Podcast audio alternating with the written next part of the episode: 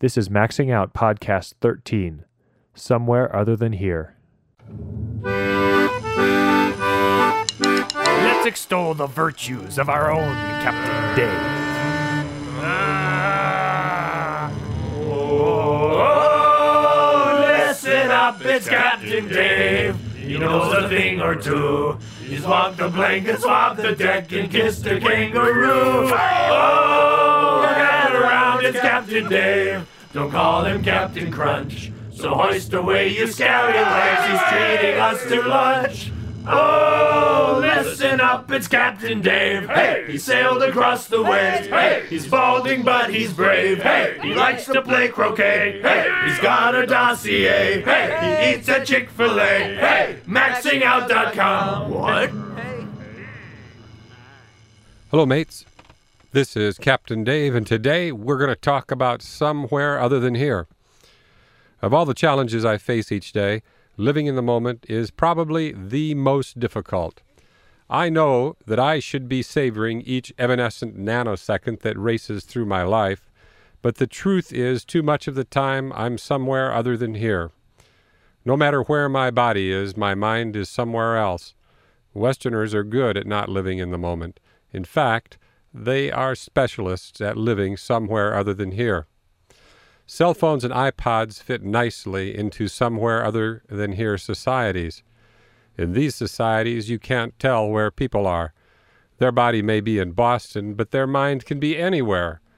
Walk down any street, and you'll see dozens of people plugged into other worlds. Whether they're talking on their cell phone or listening to music doesn't matter. What counts is they aren't with you in your world. Folks talking on cell phones while driving cars routinely smash other vehicles because their mind is in a different place than their car. Try having a conversation with people who are listening to music through headphones. You can't tell whether the person is paying attention to you as their head bobs right and left and up and down. I don't mind people listening to music, but for heaven's sakes, shed those headphones while you're talking to me. I want to know that I'm actually having a conversation with someone who is in my world. Cell phones and iPods aren't evil. They merely illustrate how easy it is to become a member of a somewhere other than here society. The more time you spend somewhere other than here, the less time you spend living in the moment. When I sailed from Gibraltar and arrived in the Canary Islands, I came to a volcanic island called Graciosa. From the top of Graciosa Island, I could look down and see waves crashing on the volcanic shoreline. As I look down from the mountaintop, I have a choice. I can bop along the volcano crest with music blaring in my headphones, or I can shed the headgear and listen to the crashing surf below. I can hear and feel the howling high altitude winds buffeting me at the top, or I can plug in my headphones and miss it all. While there's nothing wrong with enjoying my favorite tunes on the summit of Old Smoky, why not spend a few minutes focusing on the things found only at the volcano's peak? Surely there must be something unique about the summit that I can savor. Sailing offshore on a yacht makes it easier to live in the moment.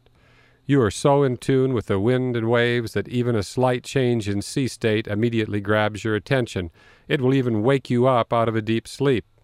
That's how single handed sailors keep their boat moving around the clock. They obviously have to sleep sometime, and because they're living totally in the moment, they automatically wake up if anything is amiss. If they're not in the moment as they sail across the Pacific, they may not make it to the other side. Living in the moment keeps them from falling overboard. Real mariners don't wear headphones when they go forward to make sail changes because they want to live to see another day. Mindful sailors are survivors. When I'm at sea, living in the moment means I'm paying attention to what I'm doing and what my boat is doing. I live each day in a mindful manner. I enjoy the sun when it peeks over the horizon and lights up my world. The morning sky tells me what the weather will be like that day. Each wave passing under my hull has a message. Large rolling swells that shouldn't be there tell me that there's a distant storm churning away and throwing off swells in my direction. The familiar sound of creaking timber tells me that all is well on board, and new sounds that I've never heard before tell me to investigate their source because something is different on exit only, and I need to know it's not a problem. Mindful living is part and parcel of the offshore sailor's life. It gives him the upper hand in his sometimes uneasy truce with a wily sea. I suspect the farther you are from metropolis, the easier it is to live in a mindful manner. Out in the sea, you live in a quiet world, and it's quiet in the sense that there are no man made sounds blaring in your ears. In metropolis, every restaurant and department store pumps sounds into your head because they want you to buy what they're selling. When there's music bouncing around inside your head, it pushes buttons that suspend your good judgment and you impulsively buy things you don't really need.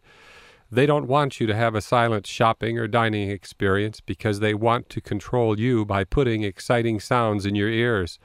This isn't some type of sinister plot that's trying to take over your life. All they want is your money, and it's basically harmless, except that it contributes to mindless living. Unconscious living is typical in somewhere other than here societies. Living in metropolis is an uphill battle if you want to live in a mindful manner. There's too much noise, too many bright lights, too much hustle and bustle, too much time spent listening to iPods and talking on cell phones. All of these forces conspire to prevent you from living in the moment. The big problem with living somewhere other than here is that you miss out on your life. You have a tangential existence that experiences real life for only milliseconds before you head off again to some place other than here. That may be okay for you, but it doesn't work for me. As for me and my boat, we are going to live in the moment. Once in a while, I'll listen to some iTunes and I'll answer the cell phone when it rings, but I've got my feet firmly planted in the real world, and that's exactly where I'm going to stay. This moment is all I really have, and I'm going to immerse myself in it. When I live in the moment, life is good.